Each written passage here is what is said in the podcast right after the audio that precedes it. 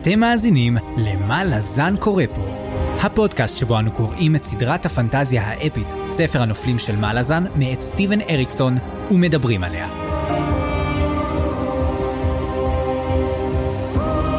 אני צפריר, ואני חיים. והיום פרק 32, שבו אנחנו הולכים לדבר על פרקים 18 עד 20, ונתחיל את החלק הרביעי, בית השלשלאות, בספר בית השלשלאות, הספר הרביעי בסדרה. נה נה נה נה ניי ניי. תשמע, אני מת על המוזיקה הזאת. אני מת על המוזיקה הזאת שבהתחלה של הפודקאסט. תשמע, אני, אני ממש מבסוט על איך שיצא לנו המוזיקה של הפודקאסט. אני רוצה לעשות משהו דומה למחזור קישור הזמן, אבל נראה... כן, אני, אני חייב להגיד שזה מזכיר קצת את משחקי הכס, אבל בלי שהוא מח- מחקה אותו אחד לאחד. שזה יפה מאוד. נכון, אני חשבתי על זה, חשבתי על זה. טוב, אז אנחנו נכנסים לפרק חדש, ואולי אתם שומעים את זה בקול שלי, אני, אבל, אבל אני טיפה מתרגש, כי משתי סיבות. דבר ראשון, אני קיבלתי את המחשב שלי שוב.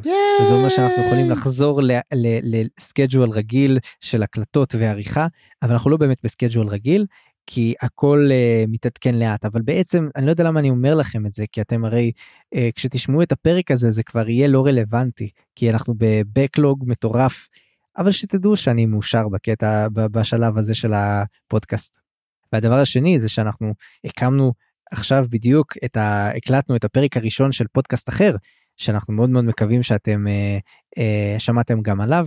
מדובר על קישור הזמן יומן צפייה שבו אנחנו עוקבים אחרי הסדרה החדשה של אמזון פריים מחזור קישור הזמן או קישור הזמן ומדברים עליו קצת אז אם זה משהו שמעניין אתכם אנחנו נשמח מאוד לשמ... לראות אה, אה, לפגוש אתכם גם מאזינים לא. וחשוב לומר אנחנו עדיין במלאזן אנחנו לא אה, זה לא פוגע בשום אה, צורה או לא אמור לפגוע בשום צורה בפודקאסט ולכן אנחנו נחזור ובכוח חדש ומחודש נתקל את הפרקים המאוד מאוד מעניינים האלה שאני חושב שממש ממש אה, הולכים וצוברים תאוצה לקראת סוף הספר הרביעי. אבל לפני כן אולי צפריר תזכיר לנו קצת מה היה, מה קרה, אני כבר שכחתי הכל, אז uh, בבקשה. בפרקים הקודמים של מה לזן קורא פה. אז סוף כל סוף אנחנו חוזרים לצבא של תבורי, שמתקדם לאיתו ברחבי שבע הערים. הוא זוכה בכמה חיזוקים חיוביים, אבל נראה שתבורי עצמה מאבדת מעמד. הצל של קולטיין כבד ונראה שהיא לא תצליח להתגבר עליו. נקסט זק! השמנים הצעירים, ניל ונת'ר, ממשיכים לנסות לשווא, להחזיר אליהם את הקסם, ונראה שדווקא כנר, אה, סליחה, מיתרים, זוכה לביקור פרפרי במיוחד של סורמו עינף. זאת ועוד, נראה ששיר מתחיל להתנגן בראש שלו. וזה לא רק בראש שלו. לאחר תקופת התאוששות קלה, קלאמה מגיע לררקו, שומע את אותו השיר בדיוק ומתחיל להתקדם לעבר המחנה של שאיק, והוא לא לבד. וכל החברים שקוטיליון גייס מתקדמים גם לשם. פיני ולוסטרה עוקבים אחרי פליסין, ואפסלר וקאטר מתכוננים למסע ארוך, שככל הנראה יוביל גם אותם לשם. מה קוטיליון מחפש בתוך ררקו? אבל לפני שאנחנו ממשיכים, עלינו לעשות גיחה קצרה אל הסחת הדעת המוזרה של אונרק וטרל סנגר, שממשיכים לנדוד ללא מטרה במדבר, שומעים את סיפורי החיים שלהם, וטועים שאולי אסלמונט צריך לכתוב עליהם ספר, ולשיר לאריקסון את הדמויות המעניינות באמת. ואם כבר מדברים על דמות מעניינת, מה דעתכם קצת או הרבה על קרסה אורלונג, שסוף כל סוג משיג לעצמו סוס? אבל אתם חושבים שזה פשוט כל כך? מה פתאום? הבחור צריך לחשל לחרבות, להרוג אלים ולעשות דחקות עם ג'גהותים. רגילים וכאלו שיוצאים מתוך עץ. ואז הוא יוכל לזכות בסוס החביב עליו. עכשיו קרסה יוצא לדרך למשימה לא ידועה, ולכולנו נשאר רק לטעות, מה לזן קורה פה? מצוין. שכחת גם לומר לשכב עם ג'גהותים, שזה בכלל. זה היה לפני אה, שני פרקים, אה, אוקיי, אז אוקיי. אני, לא הזכרתי את זה, זאת אומרת, עכשיו הוא רק מדבר, אוקיי? תשמע, קרסה יש לו באמת מסע מאוד מעניין, איך זה, From Rex to Riches. אני חשבתי אולי צריך לשנות את השם שלו לקרסה אור שלונג. אוקיי, לצופים הצעירים שלנו נספר לכם אחר כך על מה מדובר. וואו, אז יש לנו, תשמע, באמת מתחילים להרגיש את הסוף, להריח את הסוף, נכון? אבל אתה יודע, בניגוד לספר הקודם שהיה ממש כבד ומלחמתי, יש פה קצת מלחמות, מתחילות באמת להיות מלחמות, אבל זה, אתה יודע, קרבות קצרים כאלה שנגמרים תוך פרק, אבל אתה יודע, מתחילים להרגיש טבורה מול שאיק, אתה יודע, מה שנקרא WrestleMania, קרב כלוב, ושהכלוב זה בעצם אה, המערבולת, ברראקו כולם מתכווצים לאותה נקודה, מתחיל, מזכיר לי מאוד את הספר השני, מה שהיה שם. כן, בספר השני גם היה איזה כזה build-up ארוך עם הרבה קרבות קטנים באמצע, ואילו בספר השלישי היה הרי קפוסטן באמצע, שזה היה חתיכת סאגה מטורפת, וקורל בסוף, אז כאילו היה כזה מלא מלא מלא מלחמות גדולות מאוד, אבל פה אתה צודק, זה יחסית צ'יל, כאילו יחסית לא קורה פה הרבה, גם מה שקורה פה לא כל כך מזעזע כמו שהיה בספר השלישי. שם היה כל מיני... אה, זרע המתים להזכירכם וכל מיני כאלה דברים מחליט. כן אבל אבל אתה יודע אנחנו כרגע מתקדמים יש עוד אה, שישה פרקים לסוף אז כאילו נכון נכון זה לא הסוף עדיין ואולי נראה תשמע, עוד. באמת אנחנו בילד אפ ובאמת הספר הזה נבנה לספרים אחרים mm-hmm. אבל אה, וואו אני מחכה אני אומר הולך להיות לנו סוף מדהים כי תמיד הסופים מדהימים תשמע הבעיות הכי גדולות של ספרי פנטזיה לפי דעתי זה שהסוף גרוע אתה יודע אתה בונה וואחד בילדאפ ואתה אתה you don't deliver הסופר don't deliver אתה יודע הוא אומר לעשות ואז אתה יודע הוא סוגר את זה כי הוא אתה יודע אמ, אמר לו עורך יאללה תסגור יאללה צריכים כבר להוציא את זה 800 עמודים זה מספיק והוא סוגר את זה. אריקסון כל ספר הסוף שלו זה אחד החלקים הטובים ביותר ונראה לי הוא הולך לתת פה משהו גדול ואני גם אומר אם זה בילדאפ של סוף של כל ספר תחשוב מה הולך להיות בסוף הסדרה. לגמרי. אז בוא נתחיל באמת אה, להיכנס יותר לעומק של הפרקים האלה ואני חייב לומר שאיך שזה יצא יש פה המון עיסוק בשני הצבאות המרכזיים. יש לנו עיסוק רב בצבא שאיק, בצבא תבורה, די מקביל ודי אה, שווה מבחינת האורך אני חושב, אולי טיפה יותר בצבא שאיק, כי שם יש באמת הרבה יותר דמויות. אבל גם יש לנו כמה אירועים מרכזיים שאפשר לומר קורים ביניהם, ויש לנו כמובן את כל הסייד קווסטים שלנו, מה שהיה חסר בפרק, בפרקים האלה זה קרסה, אבל זה לא כל כך נורא כי התעסקנו בו המון מקודם, אז uh, בחלק הקודם, אז, אז באמת בוא נצלול פנימה ונדבר קצת על צבא שאיק וכל מה שקורה שם. אני חושב דרך אגב שמה שהולך לקרות זה בפרקים הבאים זה רק רק קרסה אורלון. קרסה אורלון מגיע הורג את כל צבא מלאזן הורג את שאיק הופך להיות מלך העולם. אם זה לא זה זה זה לא יקרה. תראה אני לא חושב שהוא יתנגד לדבר הזה. בכל מקרה בוא נתחיל. אני נשבעתי, זה הולך לקרות. I witness, witness. I witness. אז uh, נתחיל מכמובן פליסין והפרק מתחיל עם uh, סוג של uh, שוב אני מזכיר רק למאזינים ולמאזינות שאנחנו לא מתעסקים ממש בכל נקודה קטנה שהולכת לקרות בפרקים האלה אנחנו יותר מדברים על נושאים אבל אני כן רוצה לגעת בהתחלה כי ההתחלה פה הייתה מאוד מאוד חשובה והשפיעה לכל אורך ה... החלק אה, הזה, שעסקנו גם בזיכרונות או בפלשבקים של פליסין מצעירותה שעסקו בתבורה. וזה היה קטע מאוד מאוד מעניין. קודם כל, אנחנו קיבלנו קצת רקע שאנחנו לא מכירים עד, עד כה.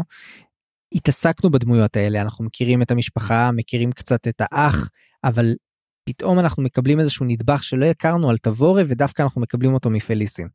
שלאט לאט הולכת ונבנית כאיזושהי דמות שיש לה איזשהו ניסיון בטקטיקה, באסטרטגיה, ונדבר על כל העניינים האלה קצת יותר לעומק, וזה הכל מתחיל פה בהתחלה. והנושא העיקרי שאני רוצה לדבר עליו פה, זה העניין הזה של שליטת האלים. ואני רוצה לדבר על הנושא הזה כי הוא קושר הרבה מהדמויות בצבא שאיק.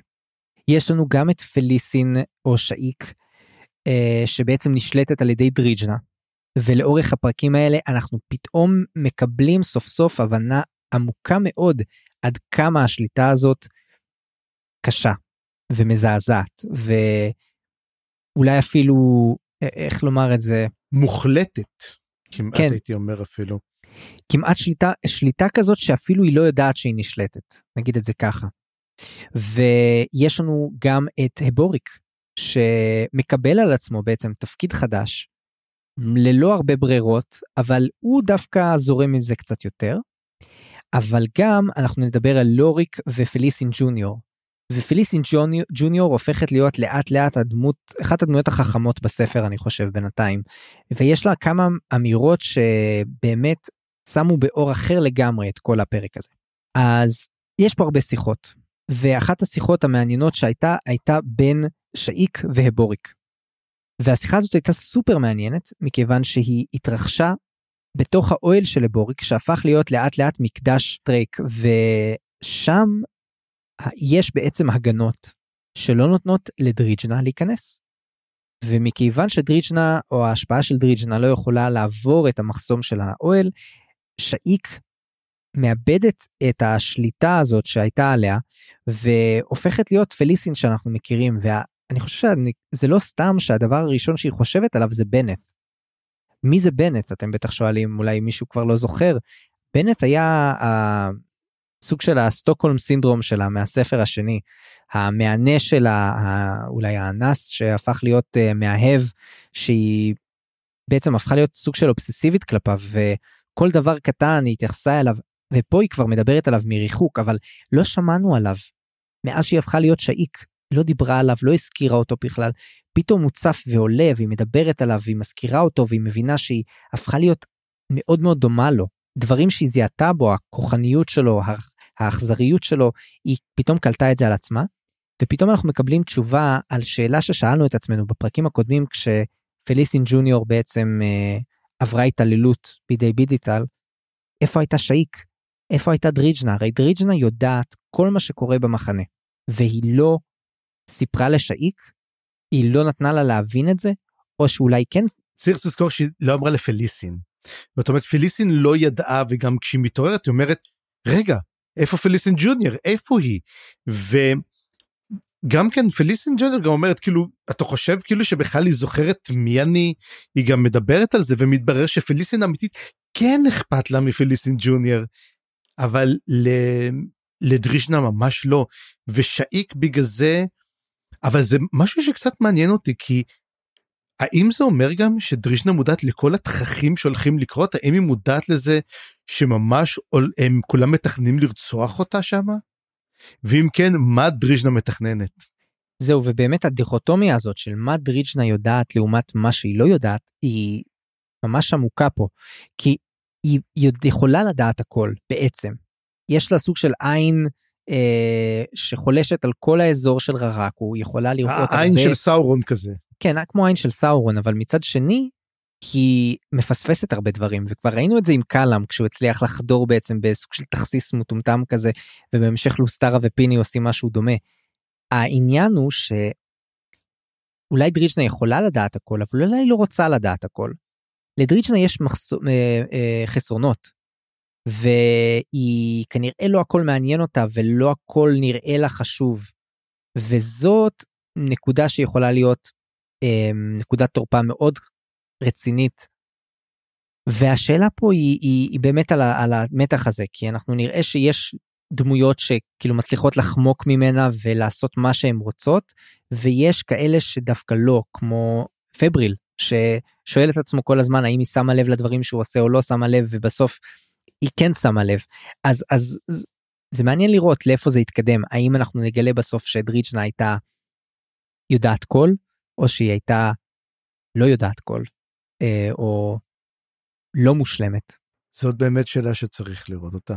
ועוד נקודה שזה מתחבר גם לאבוריק כי הרי גם אבוריק כמו שאמרתי עובר עכשיו שינויים ונשלט על ידי אל ואצלו זה טיפה שונה כי הוא מקבל את השינויים האלה בצורה מאוד מאוד אה, ברור לו שהוא צריך לעשות את הדברים האלה והוא גם יודע להתמודד עם זה בצורה קצת יותר טובה למרות שהוא גם שם לב שהוא לא לגמרי שולט בדברים יותר.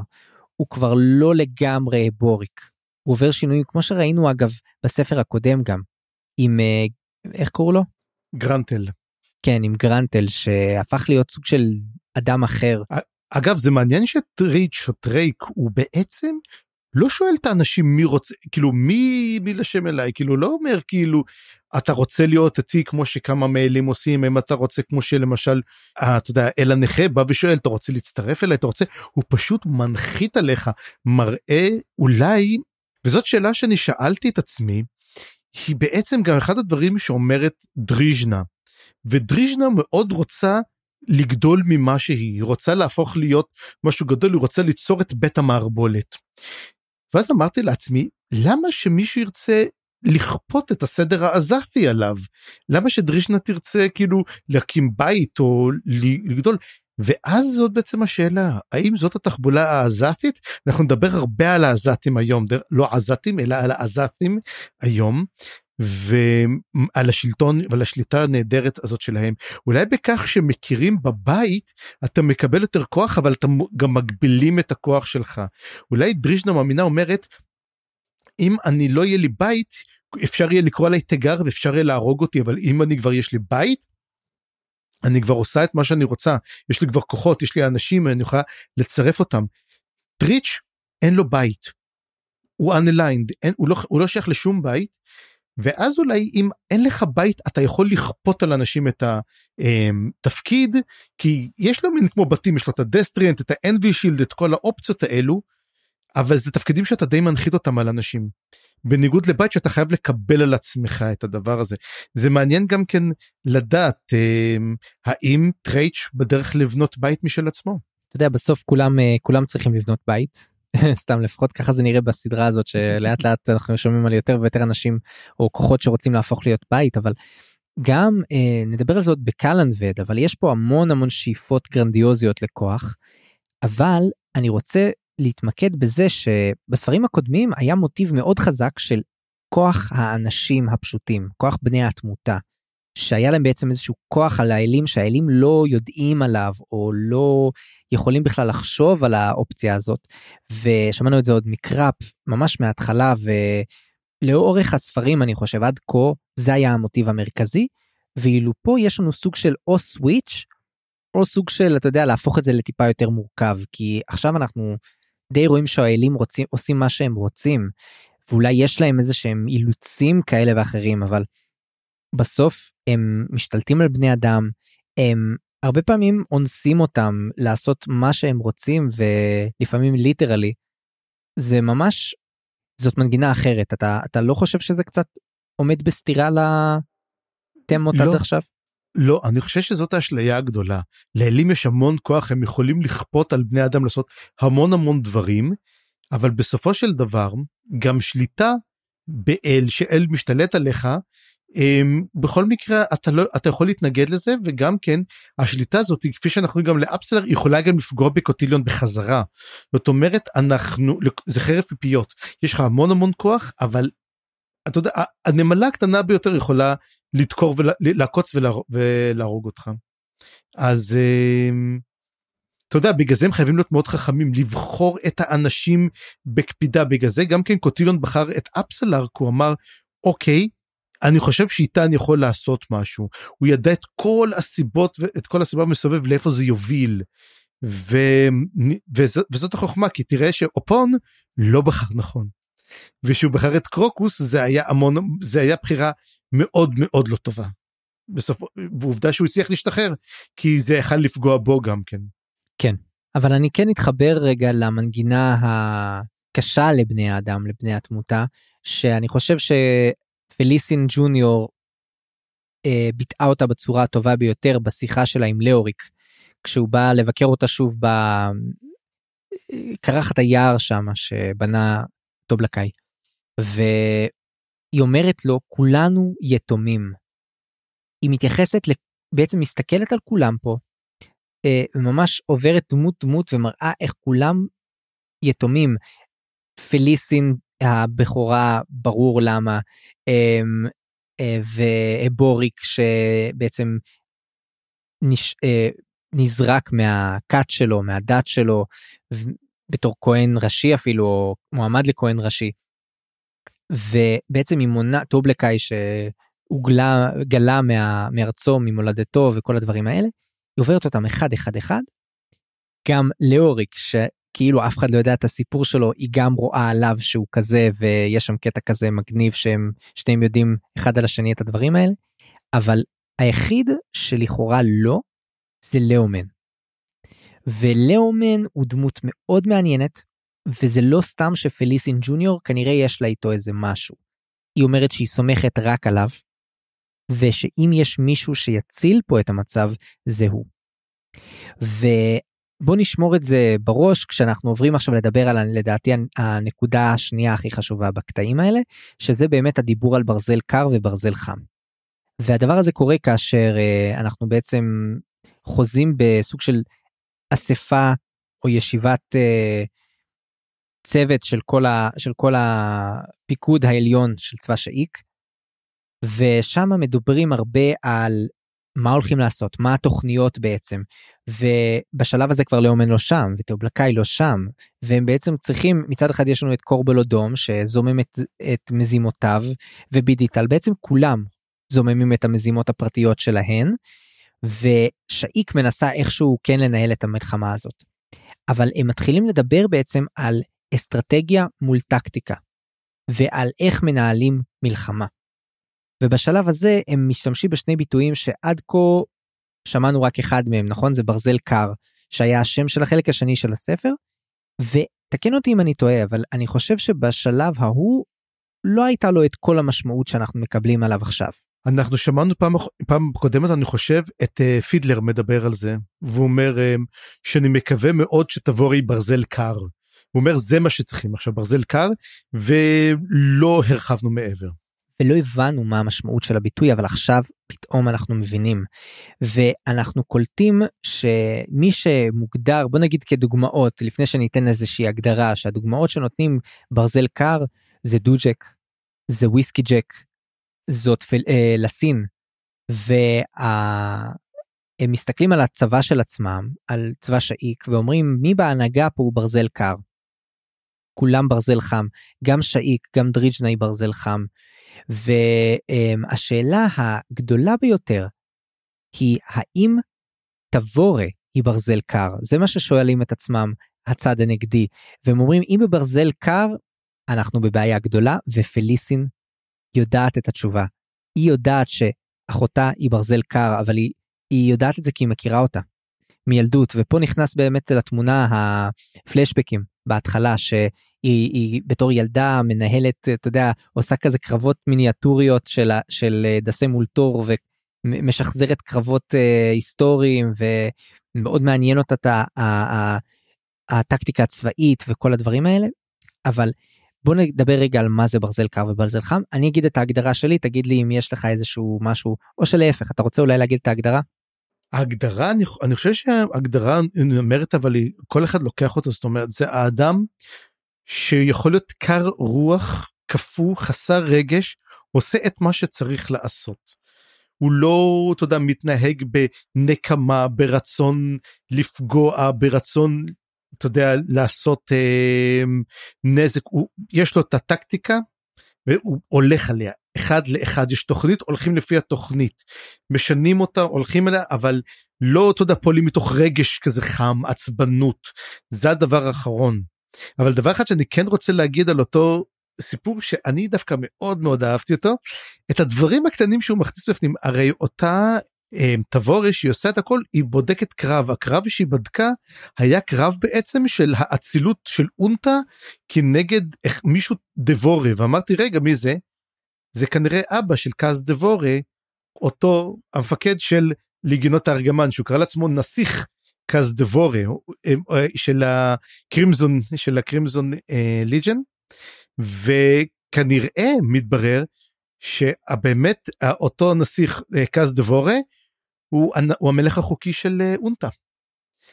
והאצילות כנראה הפילה אותו מהשלטון את משפחת דבורה וכיום זאת הנקמה שלו האם זה מסביר את הנקמה שלו נגד האימפריה המלזנית ולמה הוא החליט להתחבר להילחם נגדה זה יכול להסביר מאוד. שמע אני פספסתי את הקטע הזה לגמרי אז טוב שאתה פה בשביל לתפוס את הדברים הקטנים האלה.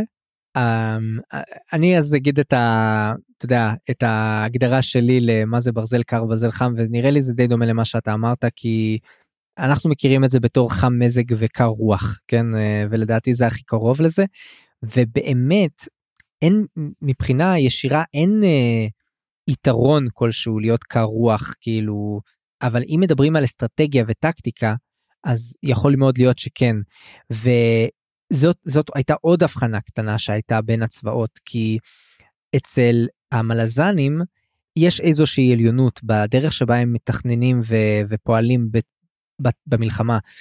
והרבה מזה זה בגלל שיש הרבה חשיבות גם לאסטרטגיה וגם לטקטיקה. אז אני אגיד רק בקצרה שההבדל ביניהם זה שאסטרטגיה זה משהו שהוא לטווח ארוך. יש לנו בעצם את ה... מה המהלך הכללי של המלחמה שאנחנו רוצים לנהל אותה.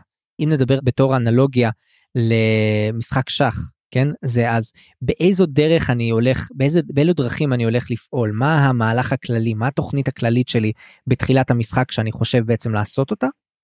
והטקטיקה זה בעצם מה קורה במהלכים הספציפיים, בכמה שלבים קדימה רק. והרבה פעמים צריך ליצור איזשהו איזון בין שני הדברים האלה, ובצבא מלאזן הרבה פעמים יש הרבה מהאלמנט הזה, כי גם יש כמובן חשיבות לתוכניות ומתכננים לטווח ארוך, אבל גם יש כוח למפקדים בשטח לעשות את ההחלטות שלהם ולפעמים לערער על הפקודות העליונות ולתת את דעתם, וזה מאוד מאוד חשוב באיך שהצבא שלהם מתנהל. אז בעצם יש לצבא האמזני סוג של עליונות על הצבא של שאיק ואני חושב שזה מה שאנחנו יוצאים איתו בשאלה הזאת חוץ מכאמור לאומן שלאומן הוא כנראה גם ברזל קר. ואנחנו אומרים לעצמנו האם לאומן יהיה מספיק כדי לעצור את, ה, את האיום המלזני מבחינת אה, המהפכה ואנחנו באמת נראה את זה עוד מעט גם בקרבות שם מה, מה, מה הולך לקרות. כן זה מאוד אגב אמרו הם מדברים באמת על הנושא של ברזל חם ברזל קר אז אומרים ברזל חם מול ברזל חם תלוי מאוד מאוד בטקטיקה וזה יכול יכול לקרות. אבל שברזל חם מול ברזל קר תמיד הברזל הקר מנצח. זאת עובדה ברורה. והם אומרים דרך אגב יש את לורמן אבל גם דוב טובלקאי הוא דם קר. נכון גם טובלקאי אבל טובלקאי כרגע לא שם. אז אז אה, נראה נראה איך הוא נכנס לסיפור הזה אבל אבל זה היה מעניין לשמוע עליו כי אנחנו הרי מכירים את טובלקאי מתחילת הספר. אני חושב שמה שאנחנו חושבים הוא היה ברזל חם והוא הפך לברזל קר. לגמרי. אתה יודע מה? אני לא חושב. אני חושב שזה בדיוק העניין. אנחנו הרבה פעמים אני חושב ש... שאיך שהספר תיאר אותו אנחנו נאלצנו לשנות את מה שאנחנו חושבים עליו. בהתחלה הוא נראה כמו אתה יודע קונן הברברי או איזה ברזרק כזה אבל לאט לאט אנחנו קולטים שהוא שולט בעצמו בצורה יוצאת דופן. גם איך שהוא התמודד עם השבי שלו וכל הדברים האלה אבל גם באיך שהוא דיבר על, על, על החברים שלו ועל הערכים שלו בעצם קלטנו שיש לו יסודות מאוד מוצקים של אתה יודע של אה, אתיקה ודברים כאלה שלא חשבנו שהיה לו בהתחלה. הוא מאוד מתעתע ואני חושב שזה מאוד מעניין שמזהים בו את הברזל הקר הזה. לדעתי זאת ה... זאת זה היה מאז ומתמיד לא נראה לי שהוא השתנה. אני חושב שמי שהיה ברזל קר זה אבא שלו של אה, קרסה וקרסה התחיל כדם כברזל חם וכל השבי וכל הדברים שהוא למד משם הפכו אותו בעצם אם תשים לב מדובר בעצם על אני קורא לזה חישול החרב וזה בעצם התהליך שקרסה עובר במהלך הזה והוא מסתיים סופית שקרסה יוצר את החרב שלו וזה זה בעצם החלק הסופי.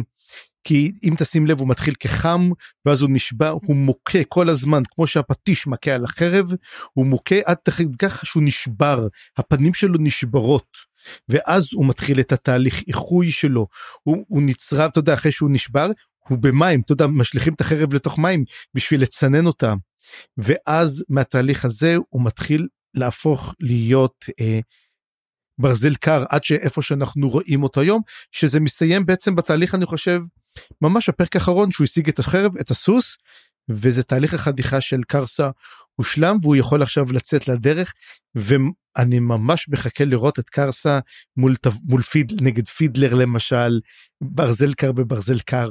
כן נראה באמת איך זה איך זה ית, uh, יתחולל ואני גם מחכה לראות איך שהוא יחזור. אגב ולא לשכוח לא לשכוח דבר אחד את הברזל הקר של כל הזמנים דסמולטור. נכון ואולי אמרנו תיאוריה קצת מוזרה בפרק הקודם שאולי זה בפרקים הקודמים שאולי זה נווד ואולי אולי הדברים הולכים לכיוון הזה אני חושב אה, יותר ויותר. אז בוא באמת נזכור את הקטע הזה של צבא שאיק עם עוד כמה נגיעות קטנות בדמויות שם האחרות, כי באמת מתחוללים פה הרבה שיחות והרבה כזה מאחורי הקלעים, אני רק אזכיר כמה דברים קטנים, קודם כל יש שם את קורבלודום וקמיסטרלו שמתכננים וזוממים את, הז... את המזימות שלהם, ואני אני, אני לא חושב שקורבלודום יאריך ימים. ואני אומר את זה כי איך שזה איך שהוא מדבר קודם כל הוא מזלזל בכולם פחות או יותר. ככה זה מה שאני קיבלתי מהשיחה הזאת שהוא פחות או יותר לא יודע עם מי יש לו עסק הוא חושב שהוא מזלזל בכולם גם בצד בצד שאיתו וגם בצד שנגדו. אבל גם אנחנו קולטים שיש מרגלת שהוא שם יש לו עניין לשכב עם, אה, עם הרבה כנראה נשים או משהו כזה ואחת מהן זאת בעצם מרגלת שמינה בידיטל שהיא באמת קשורה לכת הזאת שלו ש, של אה, נשים שאין להם עניין אה, בחשק מיני ומעוקרות מזה בעצם והיא מסוגלת להמשיך לעקוב אחריו גם אחרי השפעות של סמים ו- וכל הדברים האלה והיא מרגלת אחריו והיא מביאה את המידע שלו לבידיטל ואנחנו יותר ויותר מבינים שלא בטוח שבידיטל הוא יחד איתם במזימה בהתחלה היינו בטוחים שיש פה מין קנוניה כזאת נגד אה, שאיק אבל לא בטוח שבידיטל משחק לפי המשחק הזה. וזה שהוא מרגל אחרי קורבל או דום זה רק אה, מראה שיש פה הרבה יותר דברים מורכבים.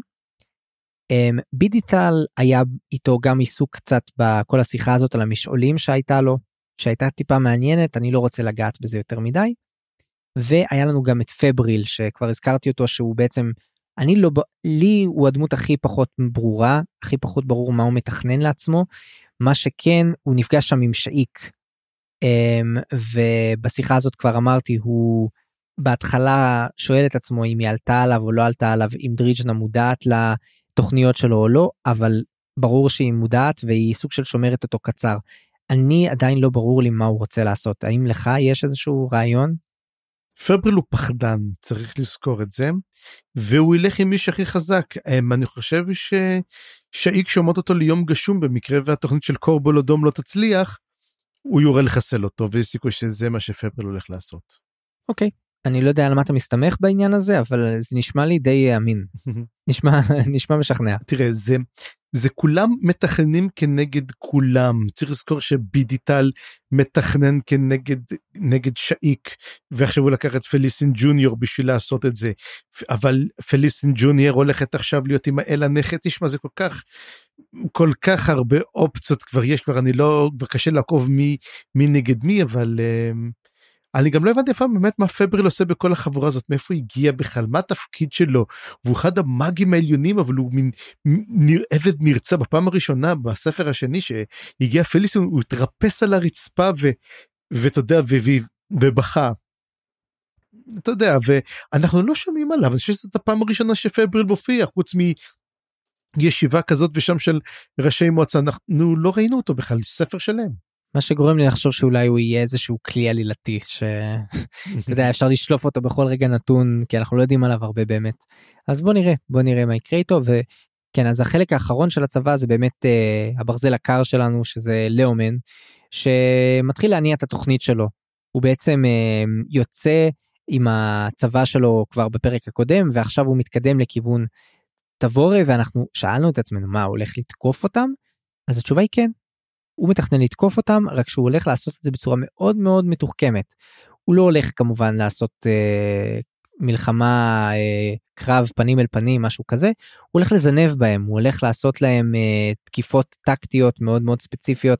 כמו שאנחנו רואים בלוגיסטיקה בעיקר הם, הם תוקפים בעצם את האספקה שלהם את העגלות שלהם והם מיד בורחים. ויש להם בעצם את ה... כמו לוחמת גרילה כזאת שהוא לוקח אותה והוא גם מנצל טוב טוב טוב את מה שהוא שם לב על הצבא של תבורה והוא מדבר בעיקר על הפרשים שם. שיש לנו בעצם אה, בעיה עם הפרשים כי יש לנו בעצם שלושה סוגים של פרשים בצבא תבורה. יש לנו בעצם את הקונדריל שהם הלוחמים שהגיעו בפרקים הקודמים והם מאוד מאוד חזקים אבל הם סוחבים איתם שריון עתיק ומסורתי וכבד כזה שלא יכול בעצם לאפשר להם זריזות ו- ולהילחם כראוי ומצד שני יש לנו בעצם את הוויקנים שהם מאוד מאוד uh, כוח קטן ולא מנוסה כל כך חשוב לומר והם מאוד זהירים, כי הם הצ... בעצם השומרי ראש של תבורה, אז הם גם לא אמורים לעשות יותר מדי דברים, ויש לנו את הסמק, שהסמק הם... אה, סטי, סטי, לא סמק. סליחה, יש לנו את... צודק, צודק.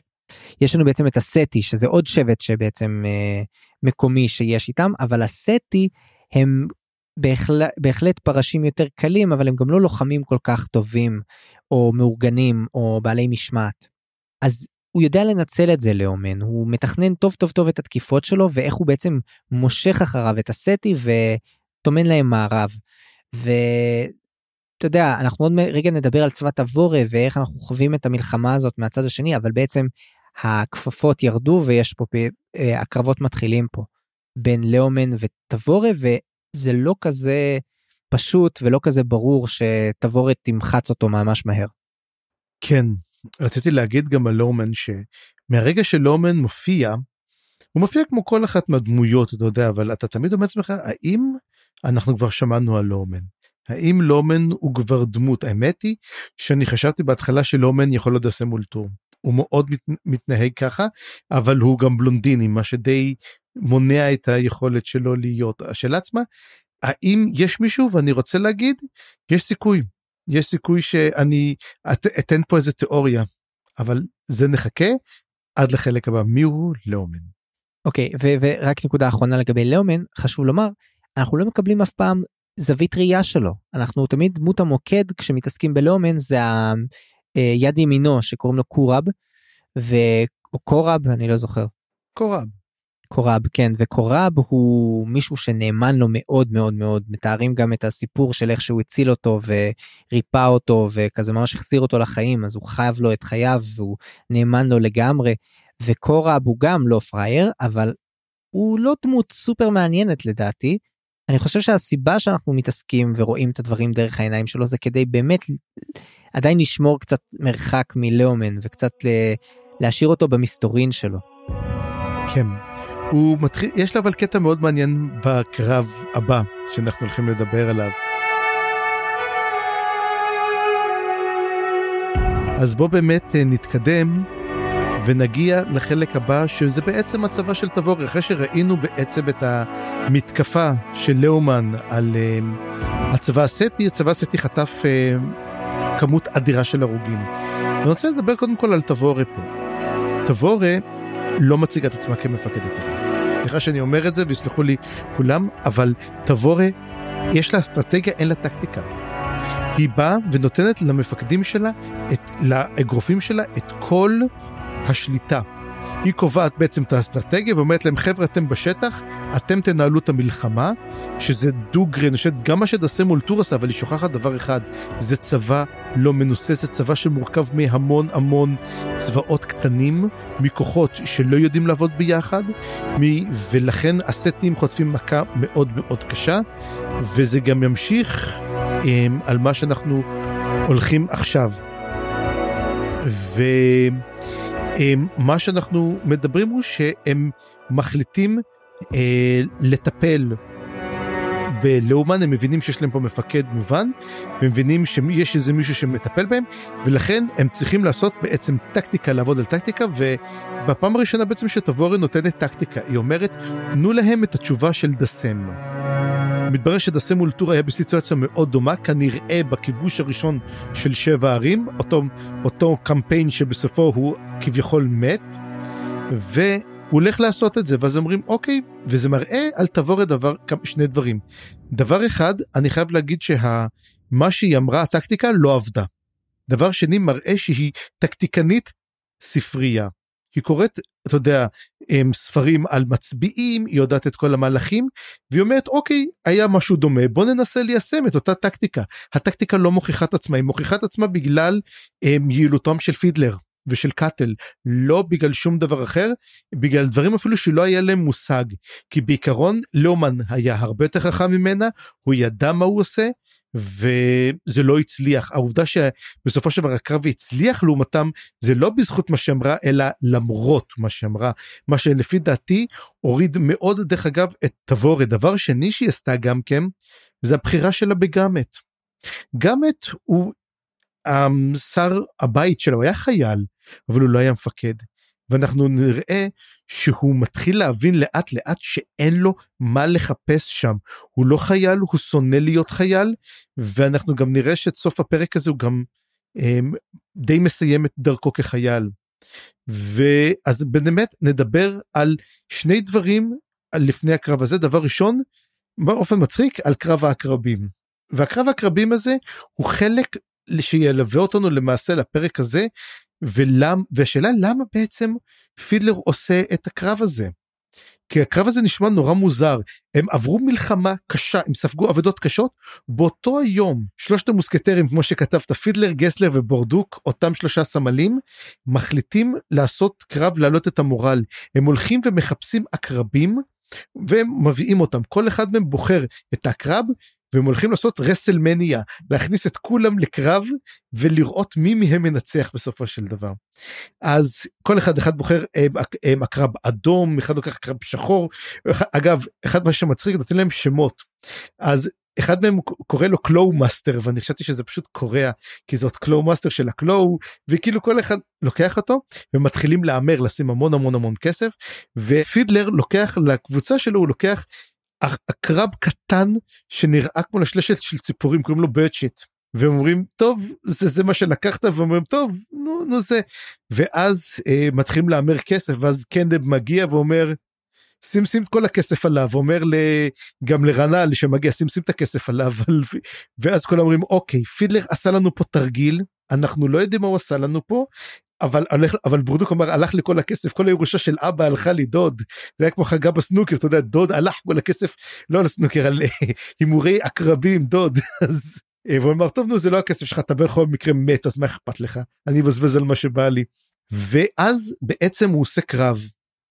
והם קוראים לקרב שלהם joyful union איחוד איחוד מאושר כזה איחוד כמו, מרגש. ולא מבין איחוד כן זה מה שנקרא על זוג שמתחתן קוראים להם joyful union. ומה שקורה כרגע שכולם מחכים אומרים להם תבדקו את העקרבים בודקים שלא לא עשו להם שינויים בקסם בודקים את הכל וטוב יאללה שולחים אותם לקרבות ואז הקרב שלהם אותו ברדשיט מתפצ... אתה יודע זה עכשיו זה כמו איך קוראים לו? אסי וגורי. אסי וגורי. ואז העקרב התפצל לשתיים ו- וזה מה שקרה הקרב מתפצל לשתיים מדובר בעצם שזה שני עקרבים שמתחברים ביחד ועכשיו זה שני עקרבים קטנים אבל עצבניים. והם מתחילים לרוץ אל העקרבים האחרים והעקרבים האחרים מפחדים טיחו מנסים לברוח אבל זה סגור והם פשוט רוצחים אותם סטורמי אתה יודע בהתאם לשם שלו כבר אומר יאללה אני הולך להרוג אותו אני הולך עבדת עלינו אבל אז. אה, גסלר מרגיע אותו. עוצר אותו. גסלר מרגיע אותו. אגב הם גם עושים הסכמה בהתחלה שהכסף יחולק בין כולם זאת אומרת זה לא משהו שבאמת המטרה שלו לעשות כסף אלא יותר אתה יודע לגרום להם לשכוח. ויש שתי סיבות למה הוא עושה את זה. דבר אחד באמת לגרום להם לשכוח מהצהרות. הם עושים את זה, הם ממש באים כולם, תבין, מגיע גם רנל, מגיע, זה דרך אגב רנל מהמר עליו, אז אולי עכשיו יופי את פידלר יותר, הרוויח משהו שם, אבל אז הוא אומר להם חבר'ה, אנחנו, בעצם זאת טקטיקה, מה שראיתם פה זאת טקטיקה, הטקטיקה הזאת קוראים לה התשובה של דסם. והוא בעצם מלמד אותם לקחת את הכוח שלהם שנראה כמו כוח אחד ולפצל אותו לשתיים. ועכשיו אנחנו מגיעים בעצם למערב. והמערב הזה מתנהל שיש תלים, שני תלים שהם תלי קבורה, שמתחילים לחפור בהם. עכשיו, מה שקורה אבל, הם, מתח... הם יוצאים מאוחר מדי, זאת בעיה. הם יוצאים טיפ טיפה מאוחר והם מתחילים לחפור. ועכשיו אנחנו מתחילים לראות את הקטע משני הצדדים. את הקטע של קורב. קורב, כן קורב מהקטע של קורב, וגם את הנושא מהנקודה של אה, גאמט אנחנו רואים את הקרב בנקודה של גאמט עכשיו גאמט מנסה בינתיים לגייס את ניל ונתר. וניל ונתר אומרים אין לנו את הקסמים עכשיו אומרים משהו מעניין הם אומרים אנחנו לא יכולים הארץ לא יכולה לקבל את זה. יש לי שתי תיאוריות למה זה יכול לקרות. תיאוריה ראשונה והתיאוריה הקלאסית אומרת שזה בגלל דרישנה. דרישנה בעצם פוגעת בכל המרקם הגדול הזה. תיאוריה שנייה זה השיר של פידלר והקסם של טאנו. אמ, יכול להיות שמה שקורה, כל הרוחות עצמן מתחילות להצטבר בגלל השיר הזה לכיוון ררקו, ולכן הרוחות לא מסוגלות לעזור אותו דבר ואני לוקח את זה פשוט בגלל סור מוינס שכן ענה לפידלר אבל הוא לא ענה לניל ונת'ם. הם עצמם אומרים אנחנו נשתדל הם לא מצליחים להשתתף פה. ואז מה שקורה הם מתחילים בקרב לאומן וכולם הם רואים שיש אנשים חופרים ואז הם אומרים אנחנו נחסל אותם הם יוצאים עליהם ויורים חצים על הקסדות והם רואים שהקסדות הם על עצים. למעשה זאת, התכ... זאת זה בעצם פה. הם גרמו להם להתקרב לנקודה ובעוד שהם עצמם נמצאים במקומות אחרים. ומה הם עושים? הם, מוצ... הם מוציאים קשת ומוציא פידלר קשת ותשמע זה הקטע שאני כל כך אני, אני מחאתי כפיים כי זאת הקשת, הקשת של הדג' שהוא הרג איתה את רייסט. וזה ואתה יודע ואז הוא אומר אתה יודע זה קשת שאני והדג' תכננו אותה וזאת הקשת שמסוגלת לראות את, ה, את כל ה, את כל התחמושת המורנטית וזה ברגע שהם מגיעים פשוט פידלר יורה הם יורים עליהם פשוט את כל התחמושת המורנטית שיש להם והם גורמים להרג המוני אבל עדיין הצבא של לומן הוא צבא טוב הוא שולח עוד כוחות והם מתחילים די לפגוע חזק מאוד במלזנים.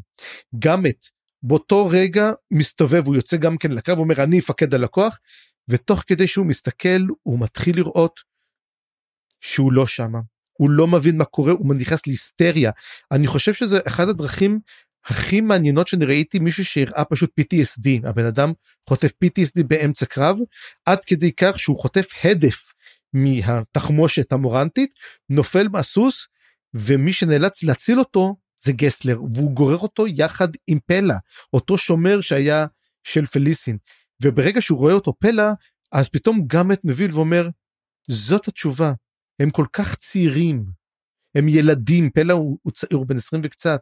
הוא אומר הם צעירים כל כך למה הם באו למות ולמעשה אני חושב שגמט מאבד את זה לגמרי ותשמע זה קטע מדהים והוא הולך בדיוק מהפרק הראשון של הספר אנחנו מתחילים את הספר עם גמט שמגיע והוא מוציא את מי הוא מוציא דבר ראשון את סקווינט.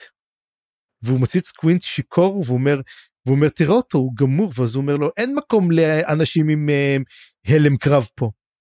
ותראה איך, איך התמונה התהפכה לגמרי. ומראה שבעצם הכעס של גמט הוא שהוא סובל מ, הוא סובל בעצם מ-PTSD יש לו גם כן את ההלם קרב הזה. והוא ניסה להכחיש את זה תוך כדי שהוא מפיל את העצבים שלו על סקווינט ועכשיו אנחנו רואים את זה את אבל מבין שהוא לא יהיה חייל יותר. ואנחנו נראה באמת מה שקורה הוא מגיע ובסופו של דבר שהקרב נגמר הוא נפצע ומח... ומרפאים אותו מגיע אליו תבורה הוא אומר לה אין אני גמרתי הוא אומר אני מבין אומר אני מבין אם תרצי לפטר אותי אני לא באמת לא מי אומר לפטר אותך אם אני לא מבינה את הסיפור היא, היא עדיין לא קולטת את זה שאין לה פה מפקד הוא לא יכול לפקד. והוא אומר לה אבל תשמעי בזמן שאני פצוע תמצאי מישהו אחר. אז אומרת לו מי? את קנב. קנב הוא הכי מתאים להיות אגרוף וקנב אה, אכן מקודם להיות אגרוף. ואנחנו ואז בעצם אנחנו ניגשים ורואים עוד חלק מהקרב שזה קטע אה, מצחיק מאוד של אה, קורב שזה הקטע אני מת לראות איך עושים את זה. שבמהלך הקרב הוא נופל על הקרקע ואז קאטל מופיע לידו וזורק לו זורק לו קסר על, ה, על הביצים הוא כאילו בא פק, משאיר לו קסר והולך. ואז הוא כזה אומר מה אני אעשה מה אני אעשה? הוא בודק מסביב זה כמו רימון אתה יודע השאירו עליו רימון מה הוא עושה לרימון? מוצא קסדה ושם אותה. אותה קסדה דרך אגב שהוא העיף אותה ב- לפני זה ואז הוא שם את הקסדה וזה מתפוצץ והוא פשוט עף עם זה באוויר. ותוך כדי שהוא עף באוויר כזה אתה יודע כזה אה, עף באוויר בקשת נוחת ופשוט הולך פשוט הולך משם. ואז פשוט פידלר וקטל מסתכלים הוא צוחק עליו אומר שמתי לו איזה מישהו פתאום מסתכלים והם בשוק הם רואים את זה אומרים אוקיי מה זה היה? זה משהו שהם לא ראו אף פעם שקרה כזה דבר וזה מראה שזה משהו קצת חריג אז השאלה בעצם מי זה קורה בזה. הוא טיפוס שהמון המון דברים מוזרים קורים לו. כן לא ברור מי הוא ומה הכוחות שלו. אני רוצה להגיד אמ, דבר אחד שנאמר שם בעיקרון של דבר הקרב מסתיים עם אבדות מאוד מאוד קשות לצבא של אלאומן הוא מבין שיש לו אה, כנראה ברזל קר הוא מבין את הנושא הזה ואז הוא אומר לקורב תרכב חזרה לשאיק תמסור לה הודעה אני הולך להגיע שלושה ימים לפני שמגיע הצבא של תבורה ודבר שני אל תשתמשו בתוכנית של קורבול אדום. וקורבול אדום ברזל חם ואי אפשר להשתמש בתוכנית שלו כי אנחנו נובס. והוא שולח אותו לשם. זה בעצם הסוף גם של פרק מספר 19 גם כל הסוף של פרק תבורי אבל יש פה משהו אחד שצד את עיני אתה יודע אני אוהב את הלור ואני מאוד אוהב אותו אמ, ולכן שמתי לב שמדברים עליו אז לאומן מדבר עם קורב ואומר לו תבין יש להם יש כל כך הרבה אה, אנשים שם כאילו אתה יודע הם כל, כל הטקטיקנים הגדולים יש את דוג'ק יש את דסם יש את זה ואז הוא אומר ויש את גריימיין. ואז הוא אומר ואז הוא אומר לו קורב כן אבל אף אחד מהם לא נמצא פה. כאילו אנחנו, הם עדיין לא יודעים מה טיבה שלה. ואני אומר מי זה גריימן זה פעם ראשונה שאנחנו שומעים את השם הזה ומדובר כנראה על קצין מלזני אגדי כי תשמע אמור להיות מישהו אגדי מדברים עליו מכירים אותו בשבע ערים. ואז אני שואל שאלה וזאת התיאוריה הפסיכית שלנו. מה עם ליאומן או גריימן? עכשיו אנחנו לא יודעים אם יש לו גריימן זה מין רעמה אפורה עכשיו יש לו רעמה בלונדינית בהירה מאוד. מה אם א' יש שתי סיבות. האם, האם זה באמת צהוב או שזה אפור בעצם שמשתקף בשמש או שאולי הוא צובע שיער או שהתיאוריה הזאת לא שווה כלום. אבל אני חושב שאנחנו נתחיל לשמוע קצת יותר על גריימן בזמן הקרוב ויש סיכוי שלאומן הוא למעשה קצין מלזני וזה כל כך הגיוני. אפילו אם התיאוריה לא נכונה והוא לא גריימן. מה איפה אנחנו יודעים שאולי גריימן לאומן הוא בעצם קצין מלזני שערק. מין אחד הגדולים אנחנו הרי על קורבולו דום לא הכרנו עד שהוא בעצם היה אתה יודע גילינו שהוא בעצם היה מחליף של, של uh, וויסקי ג'ק. הרבה דברים חסרים לנו ויכול להיות אפילו שהוא גם כן היה ברידג' ברנר בעצמו. אה, זו תיאוריה מעניינת אני תמיד מפתיע אותי כשאנחנו מגיעים לדברים כאלה זה למה לא שמענו על גריימיין עד כה זאת אומרת שמענו כל כך הרבה על ה...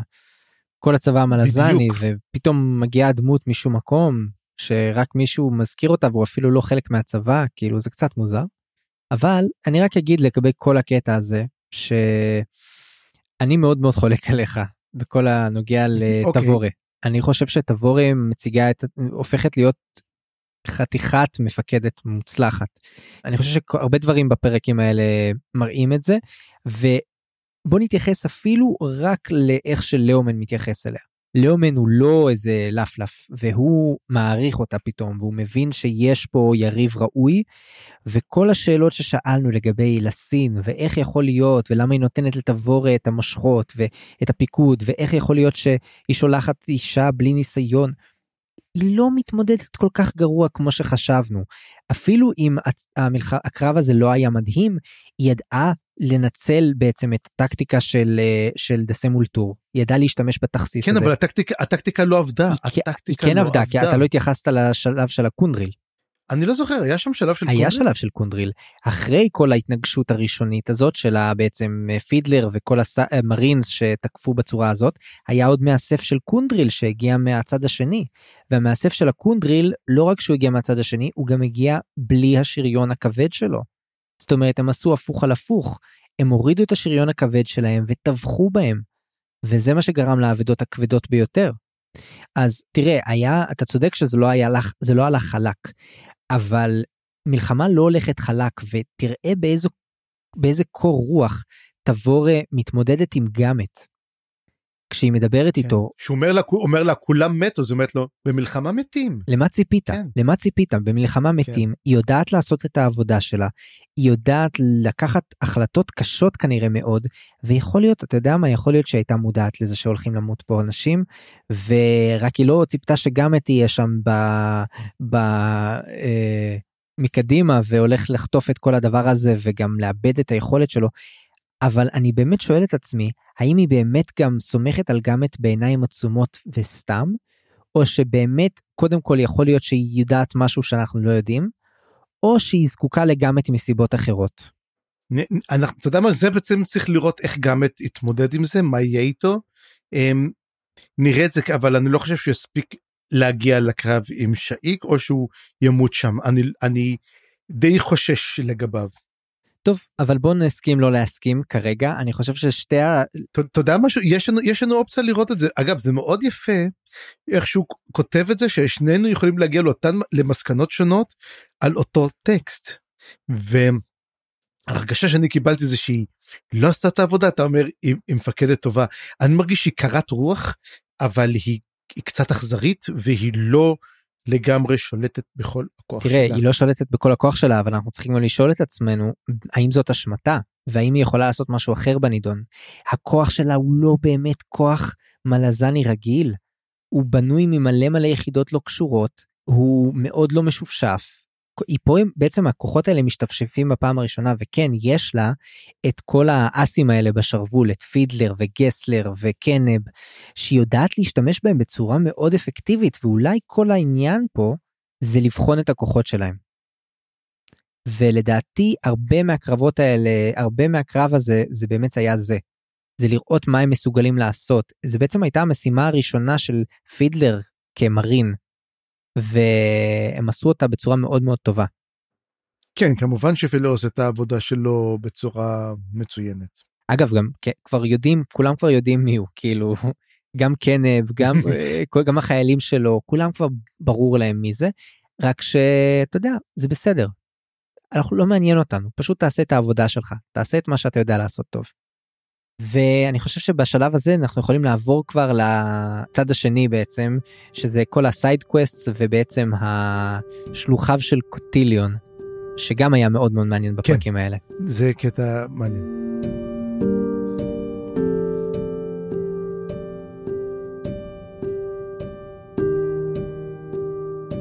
כן, אז בוא נדבר על קאטר ואפסלר, ואני חושב שלך במיוחד היה החלק הזה מעניין, כי היה בו כל כך הרבה לור, ותשמע, זה היה מרתק, כי בשיחות בין קאטר ואפסלר, אנחנו מקבלים פתאום תשובות שעומדות מהספר הראשון ללא מענה, ודברים ממש ממש ממש אה, חשובים, וזה הזוי שאלה שתי הדמויות שאנחנו מקבלים את זה מהן. כאילו, אולי זה באמת לא כל כך הזוי, כי מהספר הראשון הם איתנו, אנחנו מכירים אותם והם עברו הרבה שינויים מאז, אבל גם אפסלר היא דמות מרתקת כי יש לה ידע, מצבור ידע עצום, ואולי אולי זה טוב שהיא לא מחלקת אותו ישר, אה, אנחנו מקבלים אותו כזה טיפין טיפין. אז בוא נדבר רגע רק על היה פה איזה קטע מגניב שהם הרי עוזבים את דריפט הוואלי ומתקדמים ובסוף הם יגיעו לטסם שזה שזה מסע אגב אני לא היה לי ברור כל כך כל שלב שם כי זה גם מתנהל ב, לא בבת אחת לא בחלק אחד. אבל היו שם כמה דברים מגניבים קודם כל קאטר מחליט שהקרבות בדריפט אוואלי מראים לו שיש לו חיסרון מסוים אם הוא ממשיך להיות רק אה, מתנקש כזה rogue אתה יודע משתמש בפגיונות אז הוא צריך לעשות קצת multi-classing מי שמשחק D&D יודע מה זה זה אומר שאתה לוקח עוד אה, כמה שלבים במקצועות אחרים אתה קצת כזה לוקח קצת מפה וקצת משם אז הוא לוקח קצת ranger. אה, והוא אה, משתמש בחץ וקשת עכשיו שהוא אוסף מקושש לעצמו מהספינה שהוא נמצא עליה.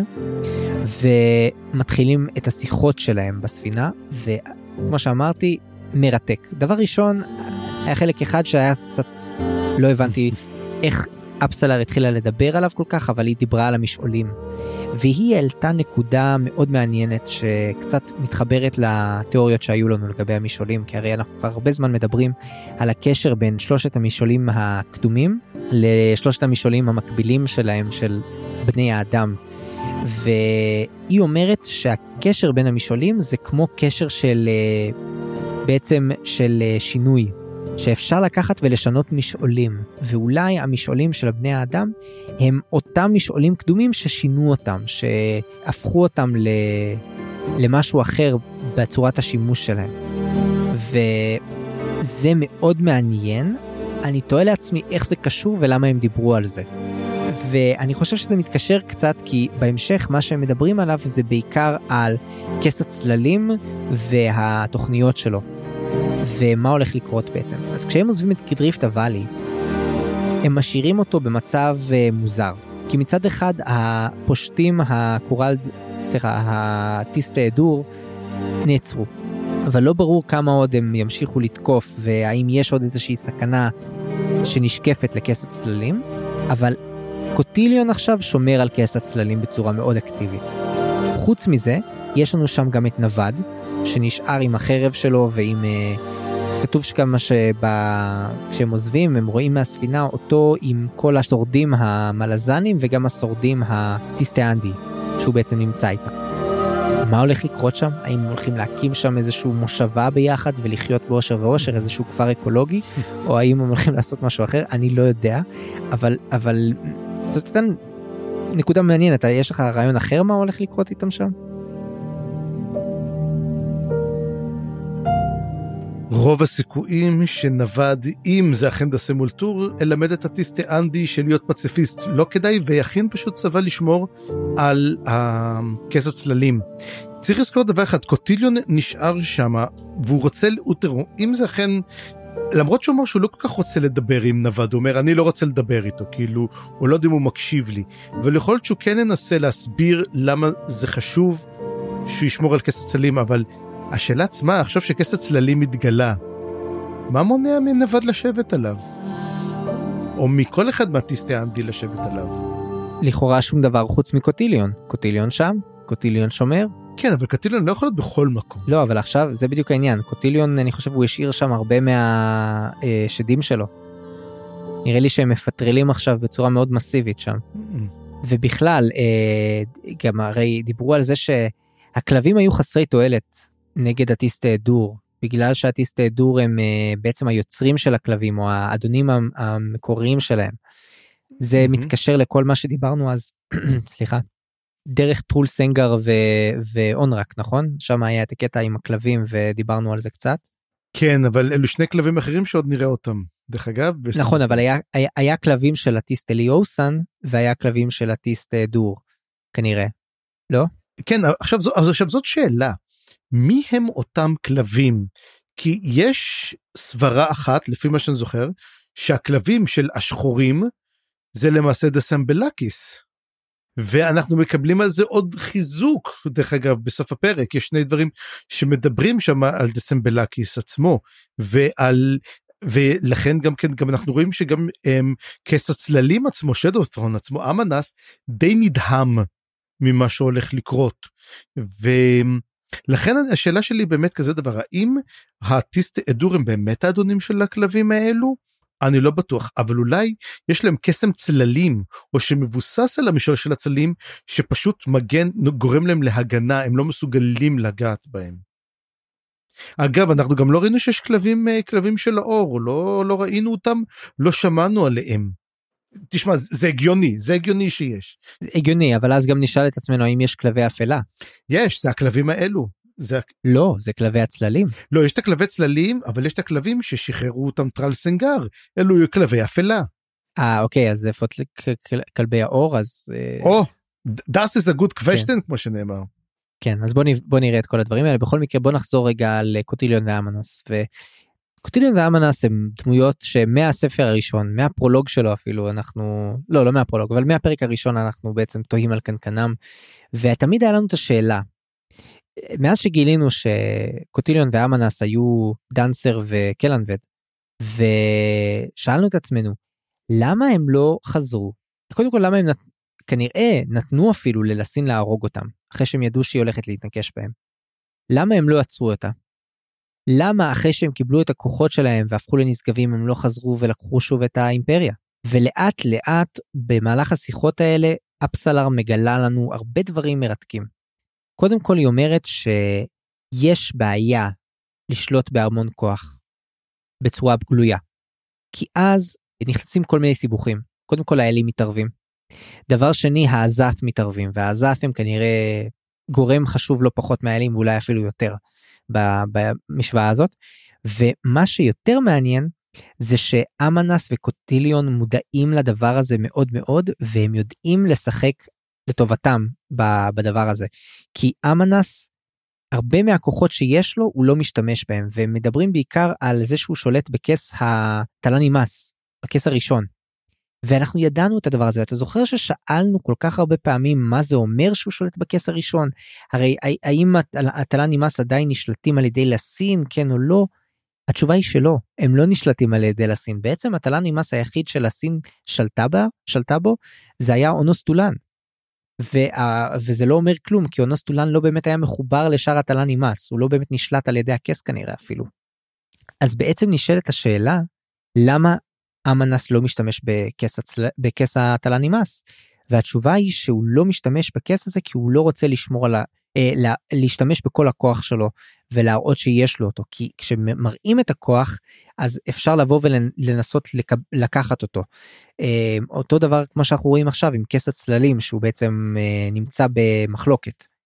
אבל אנחנו מגלים פתאום שאולי יש לו שאיפות יותר גדולות מזה ופה מתגלה בעצם אופציה שלאמנס יש תוכנית מטורפת להשתלט על כמה שיותר מוקדי כוח כמה שיותר כסים ולא להשתמש בהם.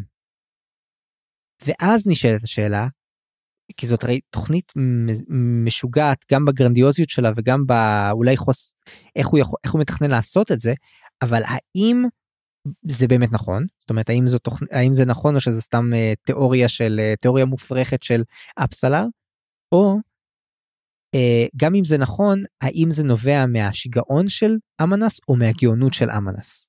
יש לי תיאוריה לגבי זה האמת. אז יאללה לך על זה. אני אני אני, אני קורא לתיאוריה הזאת תיאוריית הפוקימון. אה, מכיוון ש-you gotta catch them all.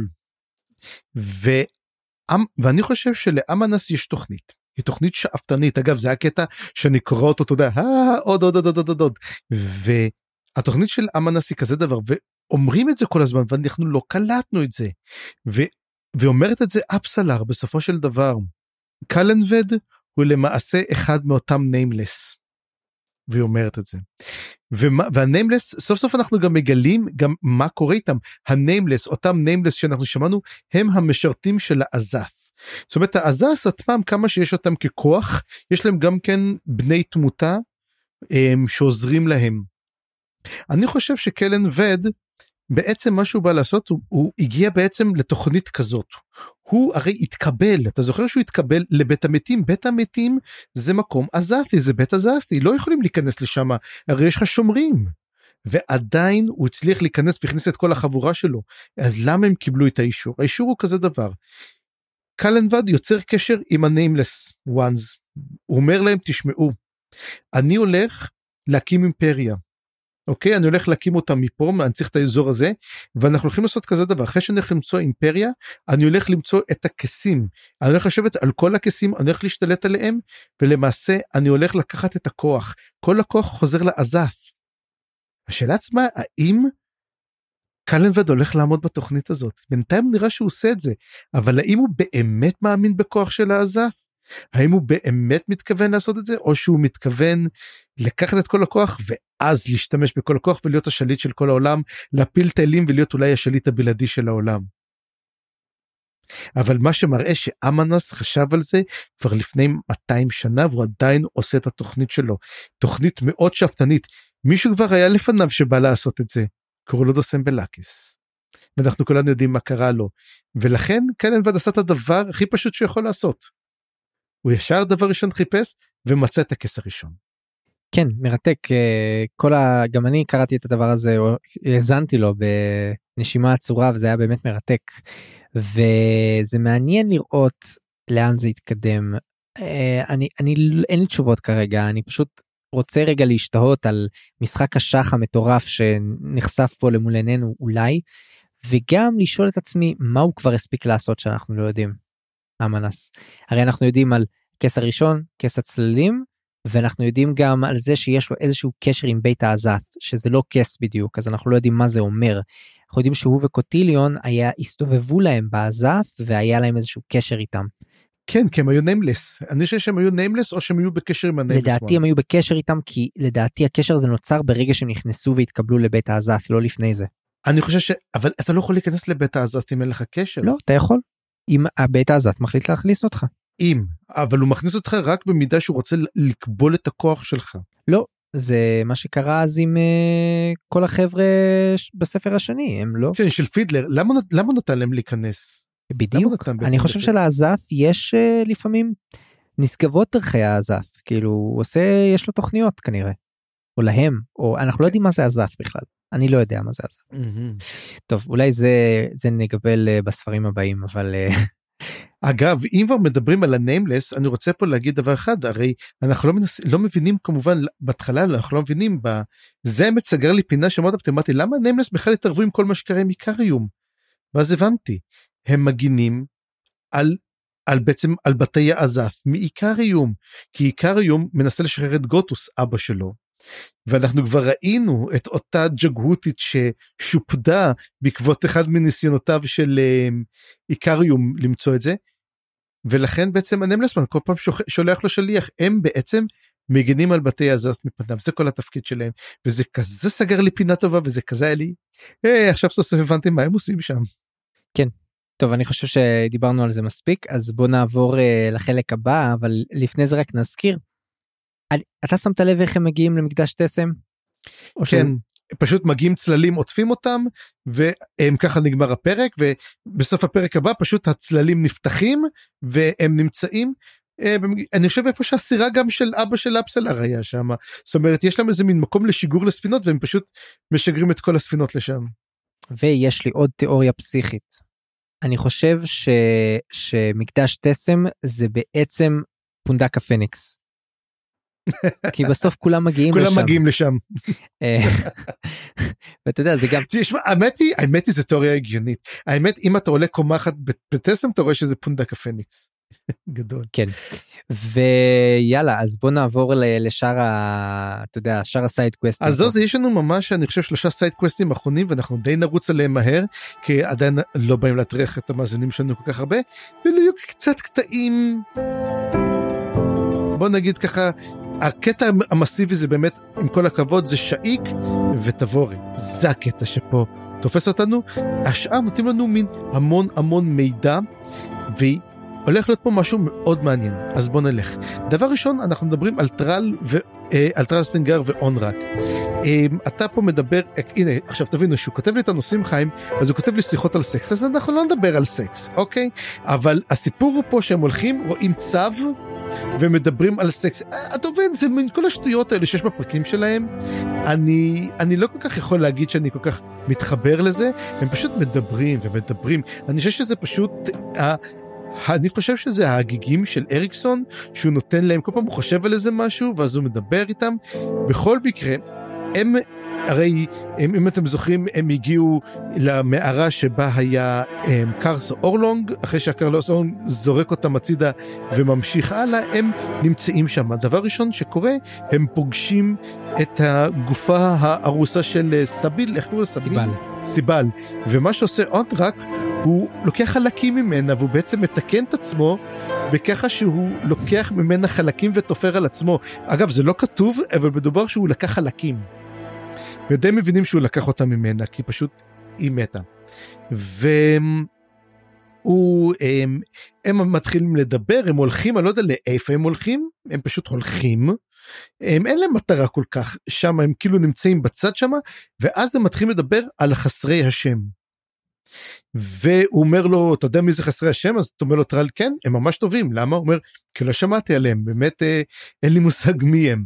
ואז בעצם הוא מתחיל לספר לו שהם בעצם העזס והם קשורים לכל עזס וזה בעצם סיפור שנועד די להשלים את הסיפור של אפסלר ולהבין מי הם בעצם אותה כת חסרי השם ואנחנו חוזרים על זה גם כן דרך אגב אצל עוד בן אדם ולכן אני חושב שהחסרי השם אנחנו קצת אה, נדבר עליהם כמאוד מאוד חשובים כי חסרי השם הם אלו שקשורים לכס הראשון. אנחנו גם נחזור אליהם ואז הם, הם מדברים והם אחרי שהם קורה מגיעים אליהם שני חבר'ה מגיעים מונוק אוכם ואיבר גולן הם מגיעים והם מחליטים ביחד לרדוף אחרי אותם הם, הם, הם מדברים הם אומרים טוב אנחנו צריכים לרדוף אחרי אותם הם, פ- פרזיטים הם לא כל כך דרך אגב שמחים מזה שהוא לקח לו איברים. הוא אומר כן אבל מישהו חתך אותה פשוט במכה אחת. אז הוא אומר מכה אחת? חתך אותה לשתיים? אוקיי. ואז אומרים לטרל סנגר במה אתה נלחם? הוא אומר אני נלחם בחנית. אומרים לו אין בעיה אנחנו נביא לך חנית מחלמיש. אומרים למה לא לקחת אותה? אז הוא אומר אני לא גנב ואז ככה אומרים, אומרים לאמרי בר גולן, אומר, עונק מוחם, אוכם אומר את זה ל... זה אומר, בחרת טוב למילי שבא ואומר לו, אני יודע. והם הולכים להביא את זה. אמ, לא רק זה, הוא גם, הוא גם בתול, אז בכלל. כן, זה השיחות על הסקס, הוא מדבר שהוא בתול, אז הוא אומר לו, מה אתה בתול? כאילו, אז הוא אומר לו, כן, הוא אומר, אה, אתה מאלו שמחכים עד הנישואים, נכון? אומר, כן, כן, נכון, ככה זה אצלנו. אז מתברר שאצל הטיסטה עדור, כן, מקובל לחכות עד החתונה, אבל כמו שאומר, הם גם רגילים לא לעשות את זה. לא, זה היה הפוך. ואז הוא שאל, מה, אצלכם לא? אצל ה... אצל ה... תל"ני מס. תל"ני מס, אז הם אומרים, גם אצלנו, אבל אצלנו פשוט אף אחד לא שומע, לא עושה את זה, כאילו בפועל. כן. או בין, עושים הכל בשביל ל, ל, לעבור את זה, לעקוף את זה. בכל מקרה, אבל אה, כן, אה, אתה... הקטע עם מונו כוחם ואיברה גולן היה ממש מוזר, איכשהו הם הופכים להיות עכשיו בני ברית ובעצם הולכים... מה היה הרי. איך הם גרמו להם לשנות את דעתם הרי הם רדפו אחריהם כן הם רצו לתפוס אותם. מה השיחה על, על החסרי שם או השיחה על אה, בעצם על הפנים שבסלע שהם בעצם כולם רודפים אחריהם עכשיו. הם מבינים, אני אומר, אני לא חושב שהם בני ברית לגמרי, אני חושב שהם באים ל, ל, לרדוף אחרי בעצם השישה, זה כבר היה שבעה, עכשיו זה שישה הפנים בסלע. ברגע שזה נגמר, איברה גולם ומונוק הם הולכים להרוג אותו. הם לא נראה לי הם ישאירו אותו חי, הם, הוא, הוא פשוט, אתה יודע, he means to an end. מה שקורה גם כן, הם גם יש להם איזה קטע שהם עושים אלימינציה הם מדברים על כל מטילי העצמות שנמצאים שם והם די מגלים את מי שהיה שם שזה אני לא זוכר את השם שלו תנג קוראים לו תנג. ותנג היה הוא נשלח ל, לאורדיאון בשביל לטפל בפורקרולה סייל שזאת שלווה. והיא בעצם זאתי שעשתה להם את מה שעשתה להם שם והם מבינים שזה כנראה אותו אה, מטיל עצמות. אני חושב שזה אורגל. אורגל זה כנראה אורגל. הם גם אומרים את השם אומרים שהשמות שלהם השתנו אני זוכר שחיפשתי לא יודע אם מצאתי אורגל אבל זה כנראה הוא עצמו מעבר לזה גם כן הם יש להם עוד אה, נושאי שיחות שמדברים עליהם. שכחתי לרגע בדיוק היה לי את זה בראש דיברתי על מונק אוכם הזה ונשכח אבל הם מדברים יש שם עוד יש שם עוד שיחות גם כן איתם הם מדברים ובסוף הם הם מדברים על כאילו אם רודפים אחריהם מה נעשה איתם וסתם אני חושב שזה הקטע קצת מיותר כזה אתה יודע זה קטע שלא כל כך מתקדם. כן אתה צודק אבל אבל הוא באמת מקשר בין החלק הקודם לחלק הקודם הוא מתקשר אני, בגלל אני, אני מקווה מאוד שיהיה משהו עם טרל ועם און רק בסופו של דבר כי מה מה מה המטרה שלהם אני זה מין הם כמו מין קו קו עלילה כזה שאם אם אתה יודע אם אני הייתי שואו ראנר כמו שאומרים את זה הייתי מוריד אותו. כי תשמע לא לא זה זה זה חשוב זה צבים צבים כל הדרך צב... למטה לגמרי אוקיי. ו- ועוד משהו יש לנו חיבור גם לחלק הבא כי כמובן דיברנו על סקס ועכשיו צריך לדבר על לוסטרה ופיני. כן אז, אז לוסטרה וכבר הרס את הסוף של מה קוראים לוסטרה ופיני אז הסוף.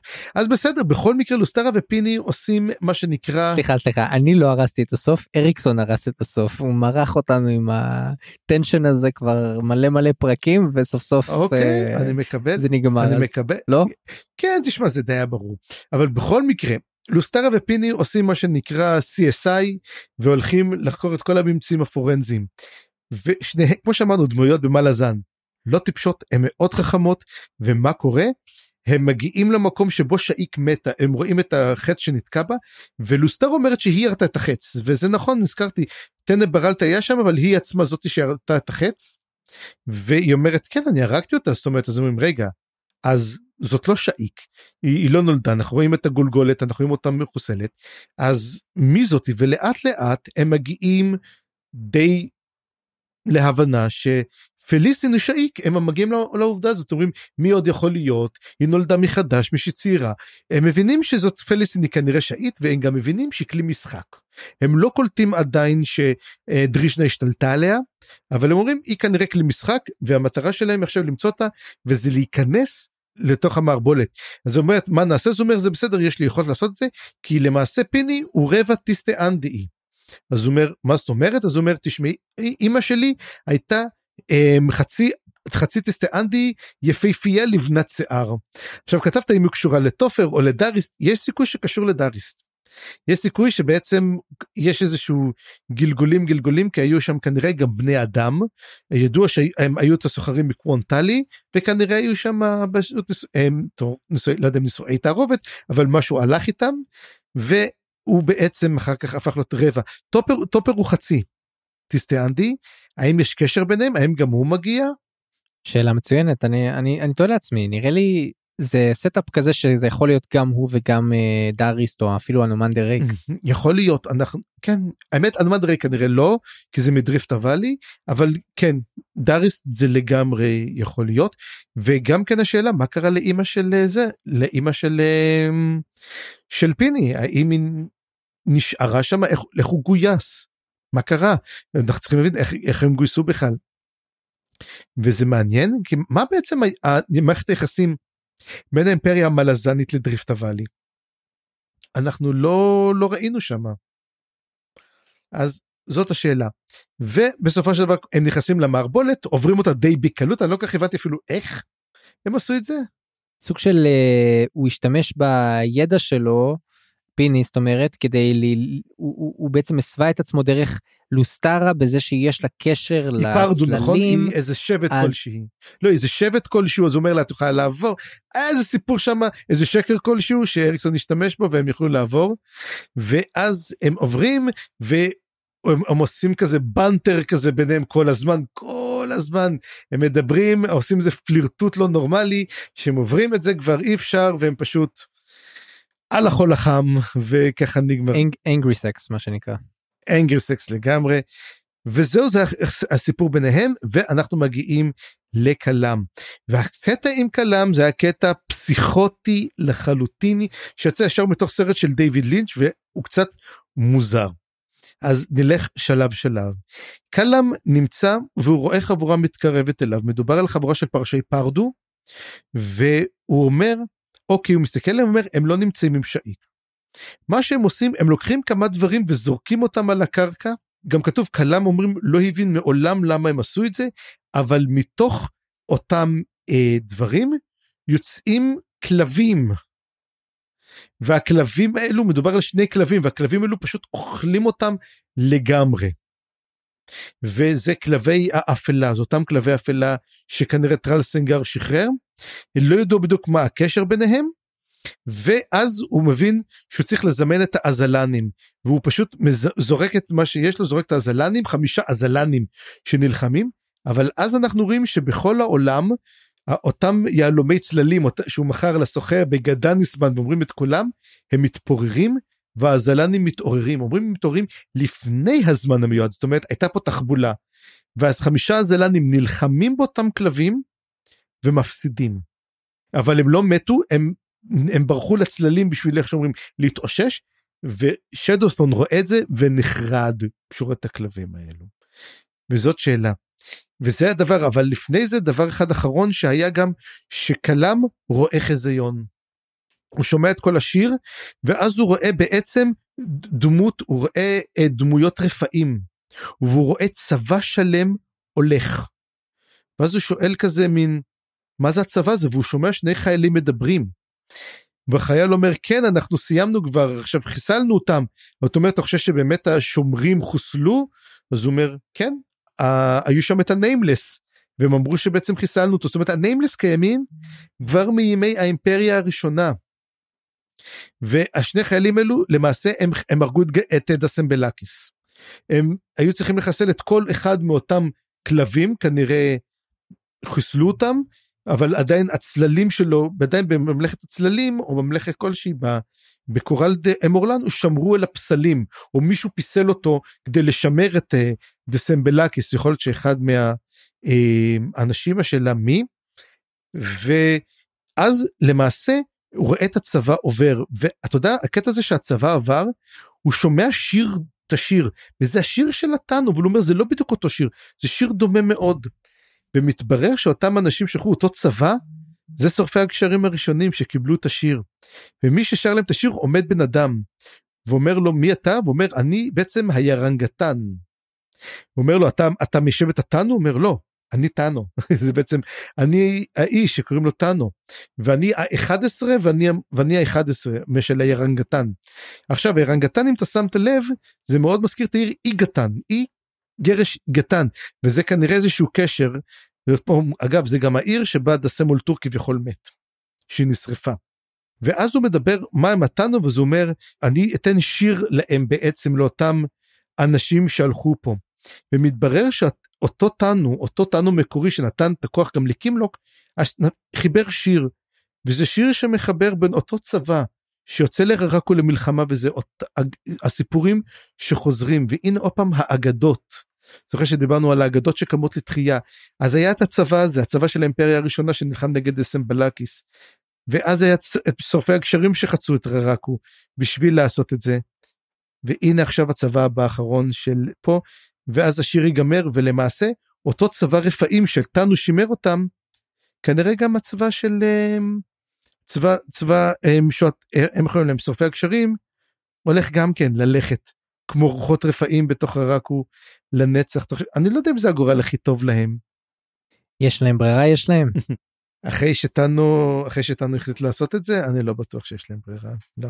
כן וזה בעצם הסוף של הפרקים האלו וזה וואו אין לי מה להגיד.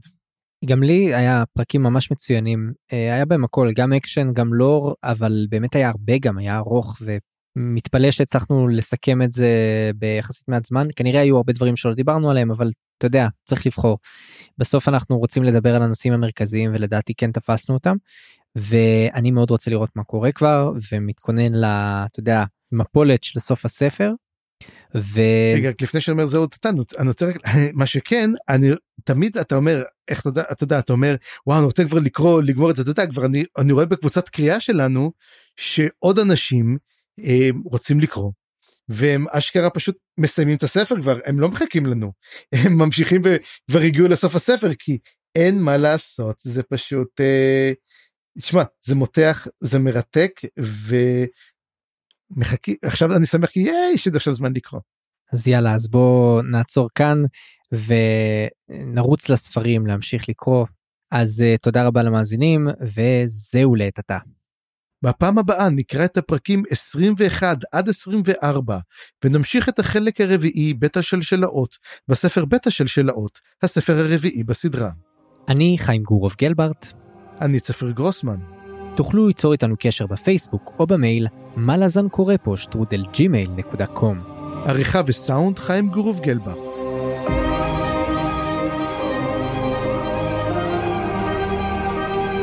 הצטרפו אלינו לדיונים בקבוצת הפייסבוק מה לזן קבוצת קריאה. תודה שהאזנתם וניפגש בפרק הבא.